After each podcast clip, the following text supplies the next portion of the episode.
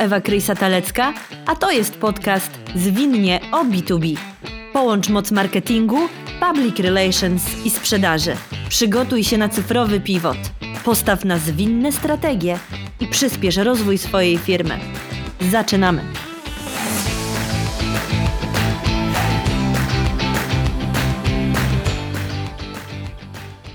Cześć kochani! Dzisiaj będziemy mówić o tym, jak zwiększyć sprzedaż w B2B w 2023 roku. Będzie to rok niełatwy. Już wiemy, że znakomita część firm zadeklarowała albo zamrożenie, albo wręcz zmniejszenie wydatków na inwestycje. Co to oznacza dla sprzedawców? Będą musieli działać jeszcze zwinniej, szybciej i skuteczniej niż dotąd. Jak to zrobić w tak niełatwym otoczeniu, z jakim mamy dzisiaj do czynienia? O tym będzie mówił mój dzisiejszy gość, Juri Weremczuk, Head of Business Growth w firmie Woodpecker. Woodpecker to narzędzie do wysyłki cold mailingu i wszystkiego, co się z tym wiąże. Cześć Juri, dziękuję za przyjęcie mojego zaproszenia. Cześć. Juri, na co dzień po prostu musisz dobrze sprzedawać i robisz to świetnie. Bardzo lubię obserwować to, jak dzielisz się wiedzą na LinkedInie. Dlatego dzięki za chęć podzielenia się swoimi sposobami, takimi hakami na to, jak sprzedawać sprawnie, szybko i skutecznie. Proszę powiedz, co w tym trudnym nadchodzącym roku będzie szczególnie ważne i co uważasz, że może sprzedawcom pomóc? Pierwszą rzeczą, na którą naprawdę trzeba będzie się skupić wszystkim, to bardzo dobry targeting. Nie możemy sobie pozwolić tyle błędów, których popełnialiśmy wcześniej. Czyli teraz prospektując, naprawdę musimy być relevantni. Musimy skontaktować tą firmę i naprawdę bardzo dobrze wiedzieć, co się dzieje tam, czym my możemy pomóc? Ponieważ budżety są coraz mniejsze, coraz więcej zwolnień, coraz droższe są tule, za które oni płacą i za wszystkie inne tam koszty powiązane z prowadzeniem biznesu. I coraz ciężej będzie nam po prostu pokazać, że nasz, nasze narzędzie jest potrzebne dla nich teraz. Więc pierwszą rzeczą bardzo dobry targeting, naprawdę dobrze posiedzieć nad e, prospektowaniem. I co w tym pomoże, to uzyskanie dostępu do intent data. Już mówię o co chodzi. No właśnie, co to jest intent data? Tak naprawdę intent data to coś, co nam pokazuje, że człowiek generuje jakiś sygnał online, dzięki którym jesteśmy w stanie powiedzieć, że on jest teraz zainteresowany w tym narzędziu, co my oferujemy lub w tym serwisie. Przykład. Jeśli ktoś googluje teraz narzędzie cold email, ja jestem w stanie trakować ten keyword, a sneak peek jestem w stanie. Są takie narzędzia, mm -hmm. które pozwalają e, dowiedzieć się, która nawet to firma googlowała coś takiego. To w liście priorytetu dla mnie prospekta, jeśli bym porównał dwie firmy, firma A, która po prostu sobie istnieje i firma B, która generuje taki sygnał, no to dużo bardziej sukcesu odzyskamy, jeśli skontaktuję taką firmę B. I są takie narzędzia, które oferują intent data różnego rodzaju. I tutaj tak naprawdę trzeba zdecydować do siebie, co jest dobrym sygnałem dla nas. Daję przykłady, które są sygnały dostępne. Już jak pierwszy mówiłem, ktoś szuka w internecie pewny keyword, super, jesteśmy w stanie go skontaktować. Narzędzie, które to daje, Zoom Info. Jest to drogie narzędzie, czyli tutaj polecam się zastanowić, czy macie od 15 tysięcy dolarów no i oczywiście tam zwyż do 30 rocznie. Wiesz, rok będzie raczej chudy niż tłusty, więc może coś mniej drogiego? G2, jeśli wasze biznesy i wasza konkurencja znajduje się na G2 i bardzo dużo mają reviewsów tam, to G2 też oferuje intent dzięki któremu jesteśmy w stanie powiedzieć, która firma, kto wchodził na przykład na profil waszej konkurencji, na wasz profil, porównywał wasze narzędzie versus e, narzędzie konkurencyjne, dwa konkurencyjne narzędzia między sobą. To G2. Mm, też są e, inne narzędzia, takie prostsze, czyli jeśli, jeśli my pracujemy na tym, żeby zobaczyć, kto, jak, kto korzysta z jakich technologii na stronie internetowej, no to oczywiście są takie narzędzia Built With, czyli przykład live chaty jakieś, albo linki do umówienia się na, na spotkanie, tam Calendly czy, czyli Piper, mhm. E, no to można wejść na stronę e, BuildWith, która jest w stanie uzyskać taką, pokazać całą listę firm, którzy korzystają z takich technologii i po prostu możemy się do nich odezwać. Super, czyli mamy intent data. Tak, jeśli schodzimy mhm. jeszcze taniej, no to chociażby takie najprostsze, że ktoś uzyskał dofinansowanie, ale to jest taki intent używany przez wszystkich, tak naprawdę bym powiedział, w świecie B2B. Jeśli no, powiedzmy ktoś dostał dofinansowanie i jego celem jest rozwinięcie swojej aplikacji mobilnej, no to dla software house'a jakiegoś to jest mhm. super mhm. informacja, żeby skontaktować. Tutaj bym przyszedł do prospecting triggerów, czyli takich właśnie, jeśli nie jesteśmy w stanie skorzystać z intent data, czyli jeśli nie możemy zapłacić za takie właśnie daty, które nam by coś dostarczali, no to możemy popracować nad swoimi triggerami prospektowymi i takie triggery to są, właśnie już wspomniałem jeden, że na przykład ktoś dostaje dofinansowanie, bo to można zerknąć na LinkedInie, na jeszcze innych platformach, mm -hmm. to totalnie za darmo i możemy tak po prostu troszeczkę dalej jakby akumulować te różne triggery. Kolejny trigger to na przykład ktoś zmienia pracę, jest taki filtr na LinkedInie pierwsze 90 dni i dla firmy taka jak moja, Woodpecker, czyli Cold gdzie my kontaktujemy głównie osób w sprzedaży, a dla mnie osobą decyzji to jest właśnie lider w sprzedaży, no to jeśli ja widzę, że ktoś z sprzedaży dopiero przychodzi na nową pracę, no to jest jakiś dla mnie sygnał, że on może być otwarty albo ona na ukształcenie pewnych procesów, czyli będzie sprawdzał swój stack, czy to jest dobre narzędzie, czy odpowiednie, czy w poprzedniej pracy korzystał z coś lepszego, tutaj jest gorsze, więc to jest dobry moment, żeby zacząć konwersację. Kolejnym takim triggerem to, to jeśli on rekrutuje do kogoś do siebie, do teamu i plusem tych triggerów jest tak, że można te triggery sobie tak priorytetyzować, czyli mhm. nakładać jeden na drugi, czyli zrobić taką checklistę. Jeśli jeden prospekt ma parę triggerów, które mu się tam powtarzają, czyli zmienił pracę, zatrudnia parę osób do siebie i dopiero firma uzyskała jakby dofinansowanie, no to w liście priorytetów to powinien być nasz jakby główny człowiek, którego my kontaktujemy już dzisiaj, ponieważ bardzo dużo rzeczy nam sygnalizuje, że akurat jest to dobry moment dla niego, żeby podjąć tę decyzję. Bo tak jak mówiłem, teraz bardzo ważny jest targeting. Mhm. A jeszcze przepraszam, jeśli mogę dopytać Ciebie, czy Ty sobie takie rzeczy mm, odznaczasz, prowadzisz w CRM-ie, czy jakimś podręcznym Excelu, czy, czy jak Ty sobie z tym radzisz? Tak naprawdę to można i w sicach za darmo to wszystko prowadzić. Oczywiście u kogo jest jakiś stack, tak to jak sobie układa. U mnie to jest Pipedrive, triggery to my przez Sales Navigator niektóre sprawdzamy, niektóre po prostu przez LinkedIn, niektóre gdzieś tam e, w innych platformach internetu.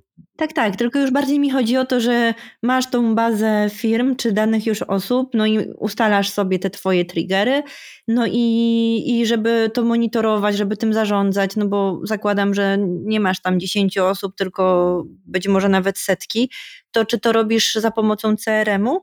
CRM-u i naszego narzędzia ponieważ nasze narzędzie jest e, tym właśnie czymś, z czego my korzystamy, żeby do nich skontaktować się i pozwala też nasze narzędzie kontaktować na różnych platformach, czyli zobaczyć, co się dzieje na socialach i fajnie mi zobaczyć po prostu całe stacje od momentu, jak ja zacząłem kontakt, co się dzieje, kto otwiera na jakie maile. Później e, z drugiej strony my totalnie się integrujemy z Pipedrive'em, czyli jak coś się zmienia w naszym narzędziu, no to to wpada do Pipedrive'u. Jak coś robimy z tym prospektem, dopisujemy nowego file drive, to ja też to jestem w stanie zobaczyć w naszym narzędziu, więc tak naprawdę to między dwoma narzędziami ja sobie tam biegam i sprawdzam, co się dzieje. Mhm, rozumiem.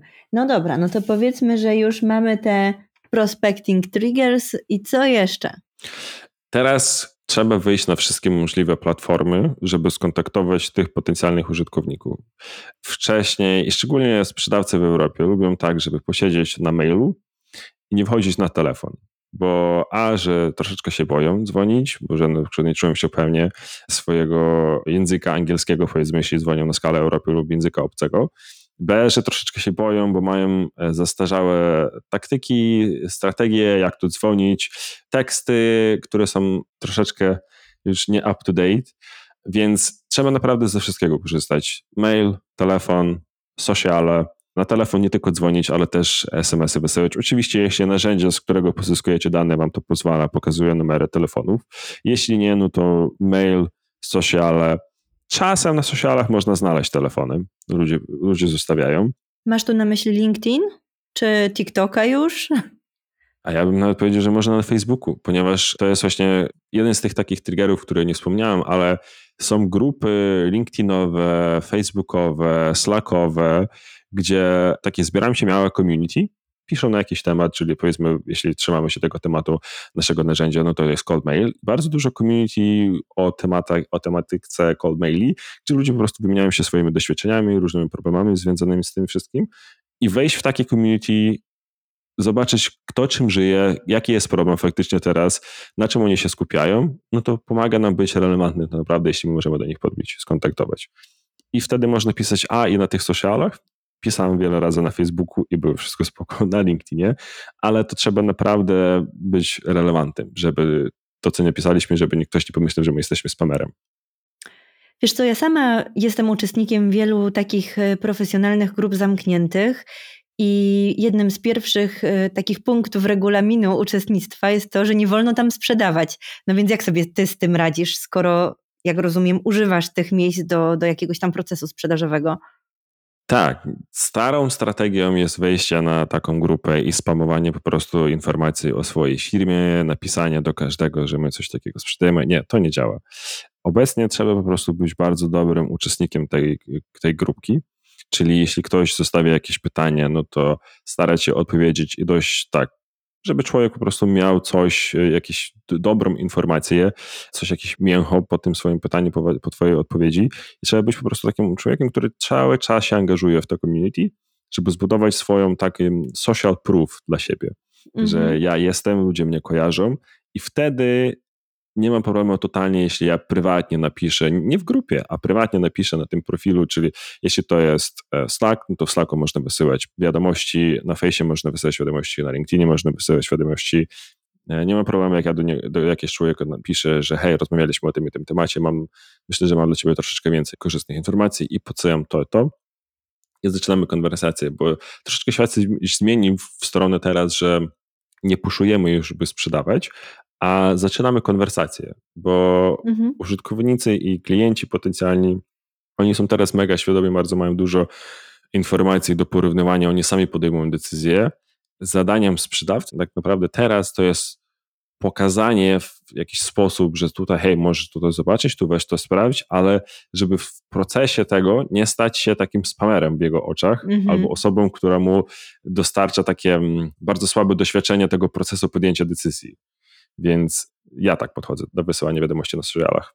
Mhm, rozumiem, czyli Facebook, LinkedIn, a TikTok używasz? Chyba to jest platforma, którą muszę wejść, e, ponieważ nagrywanie wideo dużo, dużo widzę, szczególnie na LinkedInie, ludzie się dzielą swoimi TikTokami i z tym, jak pokolenie e, teraz kolejne będzie wyrastało, a oni wyrośli na Instagramie i TikToku, to wszystko, co jest powiązane e, z filmikami, z obrazkami, będzie jakby już normalką. Teraz ludzie może nie postują tak często, gdzie oni wrzucają swoje selfie, a za parę lat to będzie po prostu, że wszyscy postują selfie, bo świat jest do tego przyzwyczajony. To tak, myślę, myślę wejść na tą platformę troszeczkę później.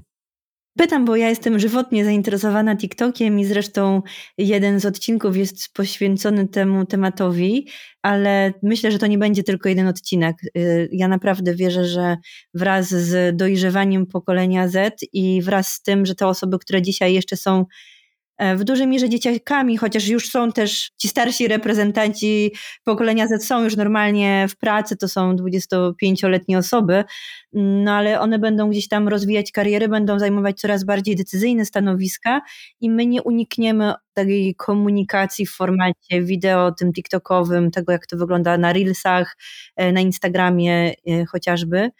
Zresztą nawet YouTube ma te YouTube Shorts, więc ten krótki format wideo jest bardzo ciekawy i myślę, że ci, którzy się nie nauczą komunikować w nim, e, po prostu wypadną jak dinozaury, wiesz, z tego świata e, biznesu też. 100%, 100%. Teraz tak wszystko się szybko zmienia, że trzeba po prostu cały czas patrzeć, w którą stronę wieje wiatr i szybko się zadautować do tego, bo mówimy tylko o tych platformach, a teraz będzie AI wchodziło w procesy i na ile AI będzie nas pomagało w niektórych procesach. Niektóre procesy one wyeliminuje, że takie, no powiedzmy tam prospecting, jakoś ulepszy nam prospecting, ale jeśli kogoś pracą było na takim bardzo słabej jakości prospectingiem lub bardzo słabej jakości wysyłania maili, no to można śmiało powiedzieć, że to da się zautomatyzować AI-owo w jakimś niezbyt długim okresie.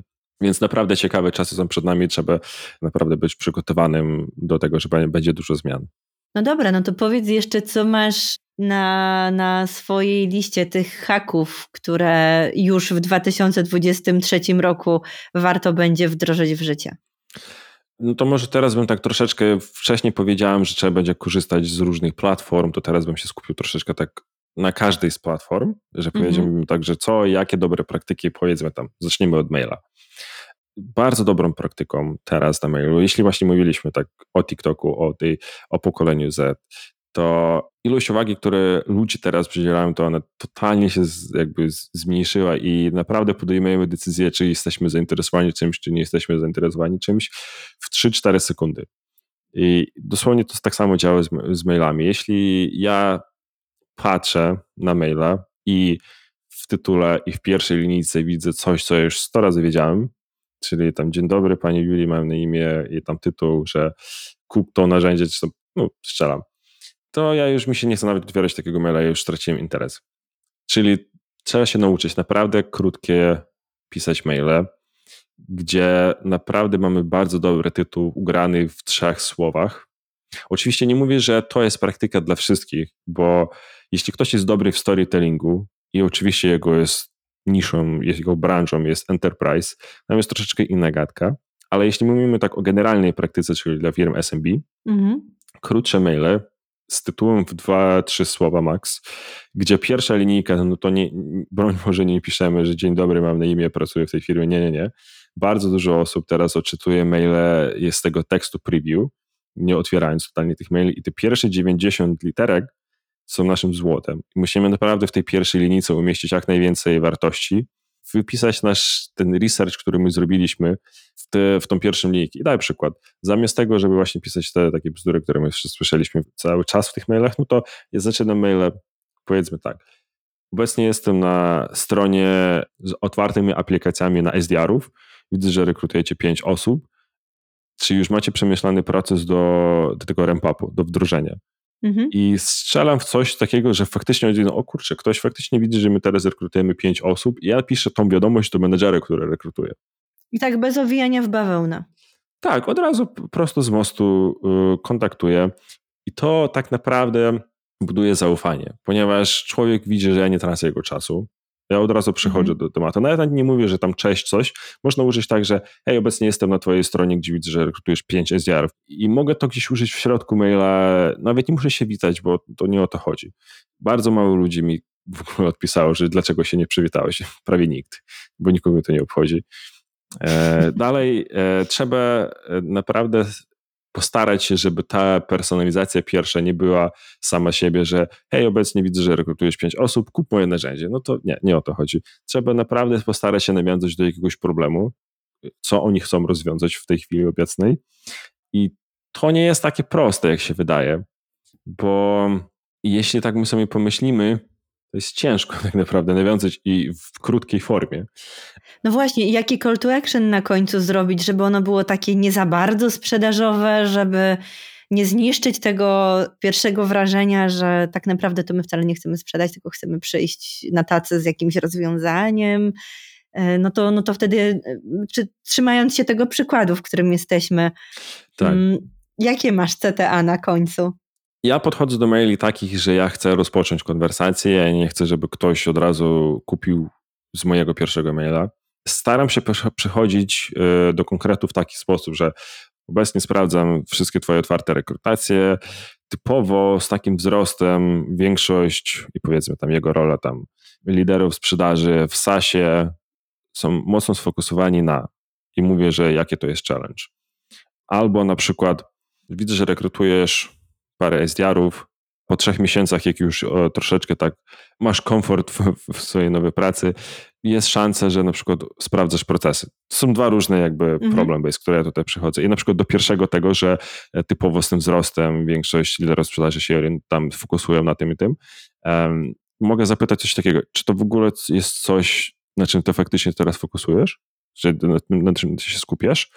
Albo jeśli do tego drugiego, że jakie tam powiedzmy jest twój Twoich procesów lub tech stack, no to jestem ciekaw, czy, czy to w ogóle jest coś, na czym ty, ty się skupiasz, albo czy to jest coś, czy masz jakieś narzędzie w ogóle w miejscu.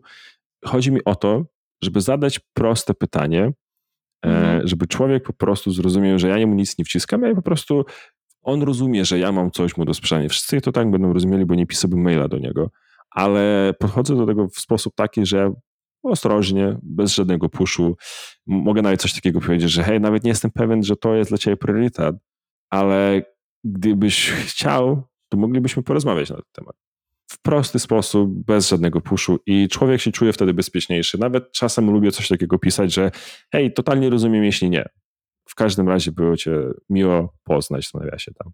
Mhm. I to jest takie danie po prostu przestrzeni człowiekowi na nie, nie podjęcie decyzji, gdzie wszyscy w tą chwilę chcą, żebyś ty podjął tę decyzję. I to cię mocno odróżnia. Przechodząc do kolejnej platformy, no tak krótko, tylko cold call, to ja bym podchodził do cold calli podobnie jak do cold maili, czyli naprawdę trzeba zrobić bardzo dobry research, krótkie, niesprzedażowe strategie, na spokojnie, po ludzku podejść, y, z takim zużyciem niepewnego tonu, właśnie tego CTA, jak my użyliśmy w mailu, porozmawiać w taki sposób i człowiek po prostu będzie się czuł, że on nie jest atakowany, bo problem jest taki, że żeby człowiek zrozumiał, każdy z nas, jakiekolwiek um, coś, coś zrozumiał, to ma parę takich filtrów w naszym mózgu. I pierwszy filtr to jest ten taki mózg krokodyla, taki powiedzmy ten lizard brain, jak po angielsku to się nazywa, który reaguje na wszelkie zagrożenia.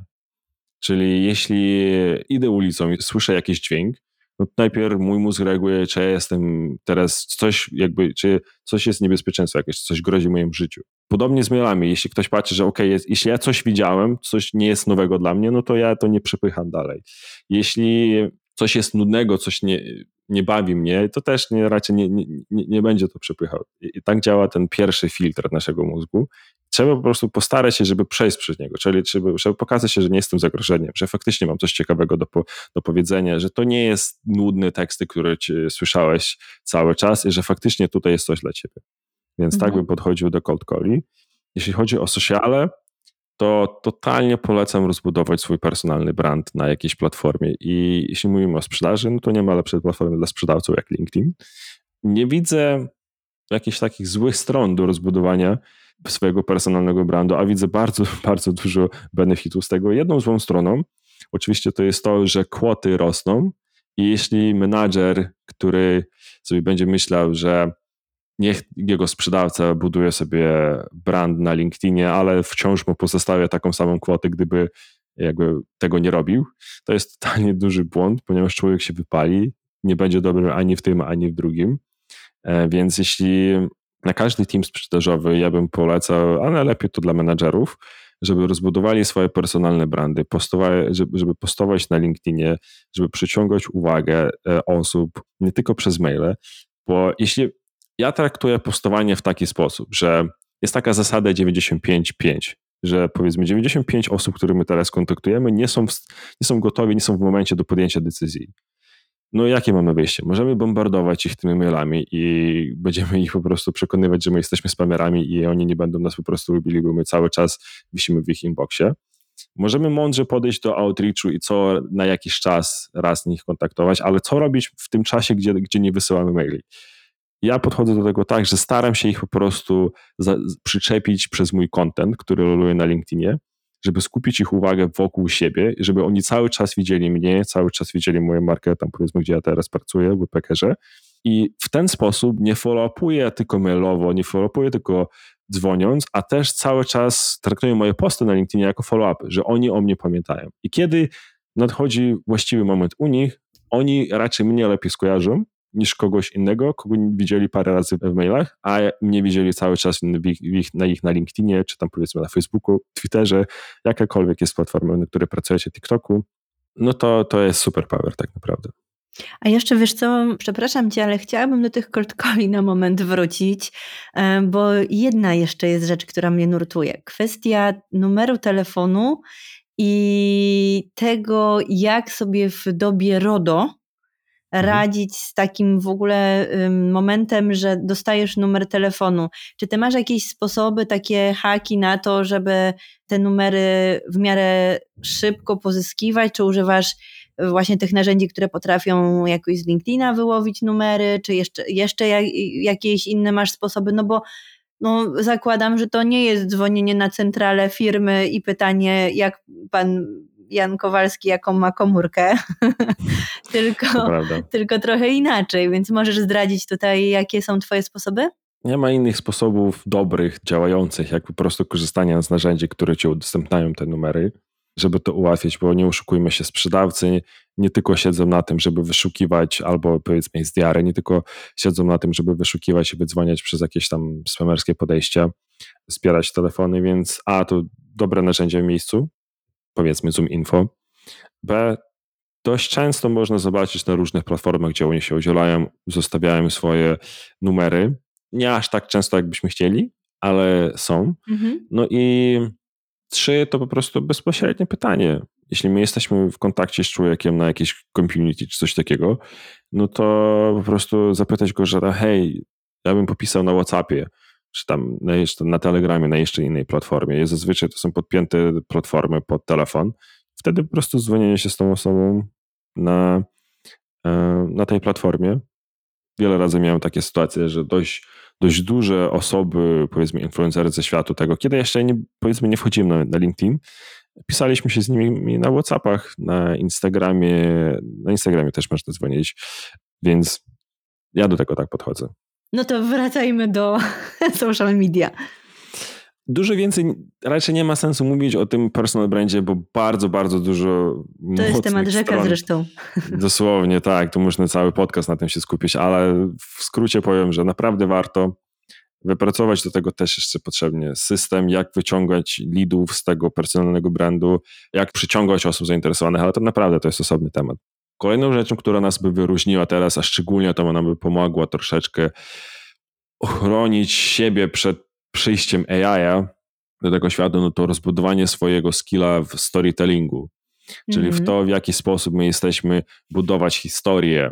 Czyżby to były w naszych wiadomościach, w cold callach, w prowadzeniu demo, e, ponieważ teraz stworzenie tego dobrego doświadczenia dla człowieka, kiedy on jest w procesie, gdzie my go bierzemy w nasz scope, to jest naprawdę ważne. I storytelling przy tym przychodzi no jak nic, że jeśli ktoś jest dobry w storytellingu, no to mogę po prostu prawie zrobić swoją tą, jak to po angielsku mówimy, bets, I can bet on you, że ty będziesz lepszy w sprzedaży niż ten, który e, nie jest dobry w storytellingu, ponieważ dobry, dobrzy sprzedawcy, oni się orientują, że storytelling to jest coś, co pomaga naszej wyobraźni, a wyobraźni coś, coś, co pomaga nam zbudować nasze emocje, wywołać nasze jakieś emocje, a sprzedaż to jest emocja, więc storytelling jest bardzo ważny.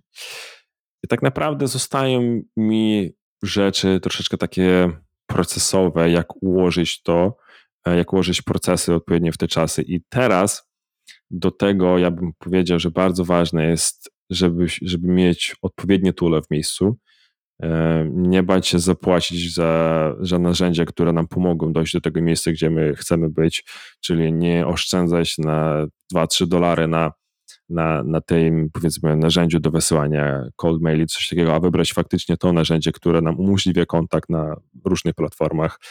Nie do końca oszczędzać pieniędzy aż tak mocno na, na bazie, skąd bierzemy ludzi, ponieważ to, to, to są produkty, z których firmy żyją. Więc naprawdę trzeba skupić na tym, żeby to było dobre produkty w miejscu odpowiednio trzeba podejść do tego, jak ustawić prawidłowe KPI, nie takie KPI, które przeczytaliśmy w książkach z 15 roku, czy z, nie wiem, tam e, z 10 roku, czy coś takiego.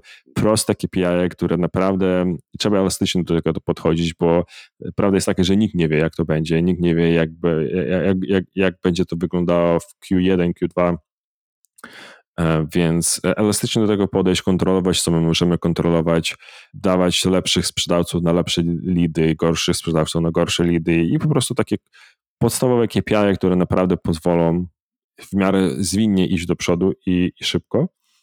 No i ostatnią rzeczą, którą chciałbym powiedzieć, że jest naprawdę bardzo ważna, e, to w te czasy, w te trudniejsze czasy, które właśnie teraz e, żyjemy, naprawdę potrzebujemy zawodników klasy A, żeby oni mogli coś zrobić, żeby oni mogli właśnie wezwać ten deszcz e, i żeby stworzyć albo zatrudnić takich pracowników, no to musimy mieć w miejscu naprawdę ciekawy plan rozwoju, czyli a, żeby człowiek widział swój progres w firmie, żeby widział, że on się rozwija, czyli to szkolenie, jakieś współpracę z coachami, bardzo dobry tam menadżer, który dobry kontakt z nimi trzyma.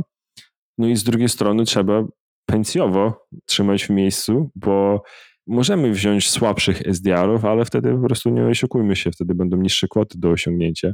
Więc e, ja bym powiedział, że mniejsza ilość dobrych zawodników jest, jest podejściem, którym ja bym teraz celował, niż wziąć, zrekrutować 5, 3, 4, 5 osoby, które są takie SE, stażyści czy coś takiego i ich uczyć, żeby oni to działali.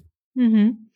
Nie no, święte słowa. Ja akurat mm, bardzo też się zgadzam z tym, co mówisz w tym kontekście, dlatego że gdzieś tam też pamiętam e, już kilka takich mniejszych czy większych kryzysów na rynku i pamiętam też, jak to wygląda, kiedy klienci nagle informują, że tną budżety, że tych pieniędzy jest mniej i pracując chociażby wtedy w agencji PR, mając swój zespół, ale też odpowiadając za sprzedaż usług agencji, jakby doskonale pamiętam te dylematy, w jaki sposób rozłożyć wewnętrzny budżet y, w zespole, czy właśnie mieć, nie wiem, trzech seniorów, czy może pięciu juniorów, jednego seniora y, i, i tak naprawdę to, co się sprawdza, to mniejsza liczba lepszych osób, ponieważ te takie koszty zarządzania czasowe są też y, bardzo istotne w tym wszystkim. Zupełnie jest inaczej, kiedy masz bandę osób, one generują jakiś chaos wokół siebie, jakąś dziwną ilość zadań, które niekoniecznie wszystkie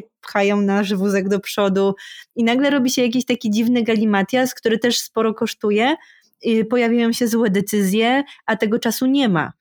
Zakładam, że żeby zrobić budżety w przyszłym roku, trzeba będzie, tam jakby nie będzie czasu na jakieś zawracanie ze, ze ślepych uliczek i wracanie z powrotem na główną drogę. Także mm, bardzo jest ważne to, żeby mieć e, dobre osoby i umieć je przyciągnąć, rozwijać, zatrzymać, a praca sprzedawcy jest cholernie mm, wypalająca trzeba tej, takiego, tego paliwa, tego, tej automotywacji. Czy ty, czy ty się z tym urodziłeś, czy ty to masz w sobie tak po prostu, czy w jakiś sposób jeszcze potrafisz, wyrobiłeś w sobie takie sposoby na wzniecanie tej automotywacji do tego, żeby właśnie przejść do przodu w sprzedaży? Jak to wygląda?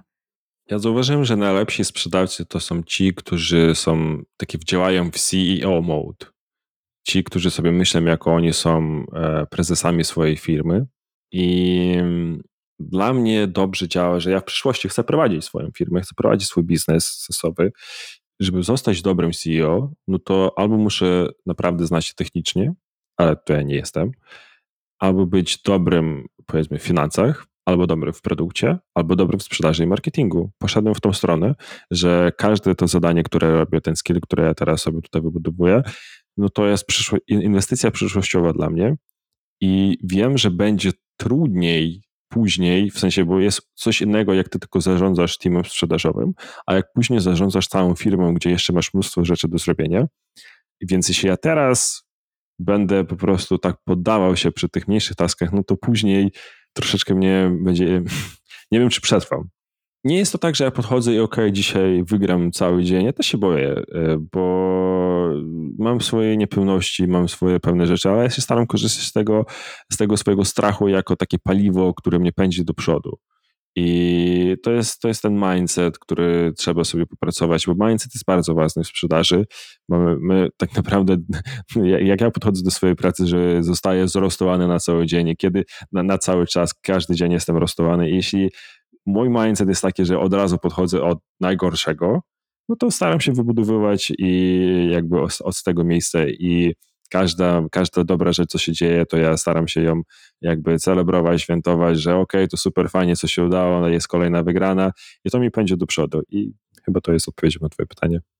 Tak, i to jest też świetna klamra do naszej rozmowy, bo myślę, że bardzo wiele osób, ja również, boimy się tego, co przyniesie 2023 rok to, co się dzieje w ostatnich latach, już od COVID-u zaczynając, kończąc na tym, co się dzieje y, w Ukrainie, to wszystko powoduje, że, że, że boimy się o przyszłość, co znowu, co jeszcze może się zdarzyć, czego nie jesteśmy w stanie nawet przewidzieć.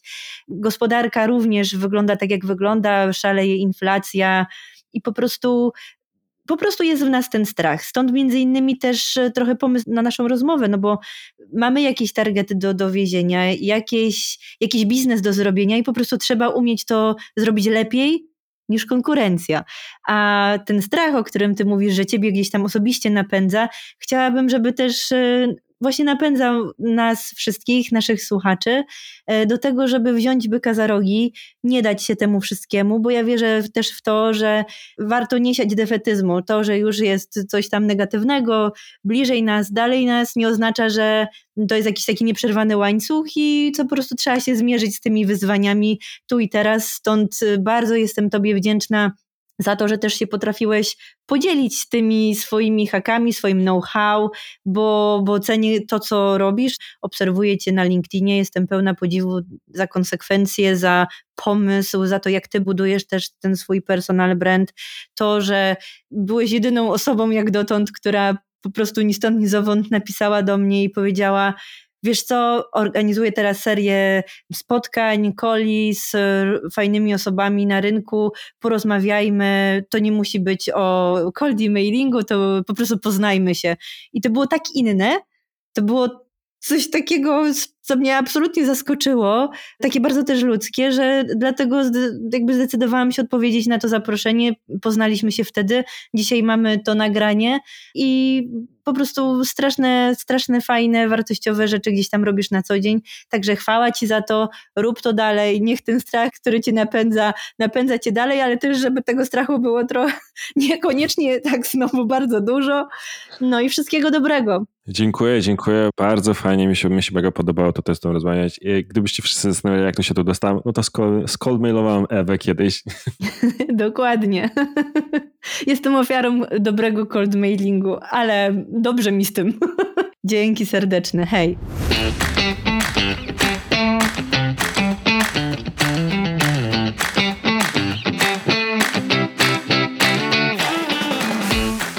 To był podcast Zwinnie o B2B. Subskrybuj go na Apple, Spotify lub Google. Będę wdzięczna, jeśli zostawisz tam swoją recenzję. Obserwuj także mój profil na LinkedIn. Dzięki za wspólny czas. Do usłyszenia. Ewa Kryj, Satalecka.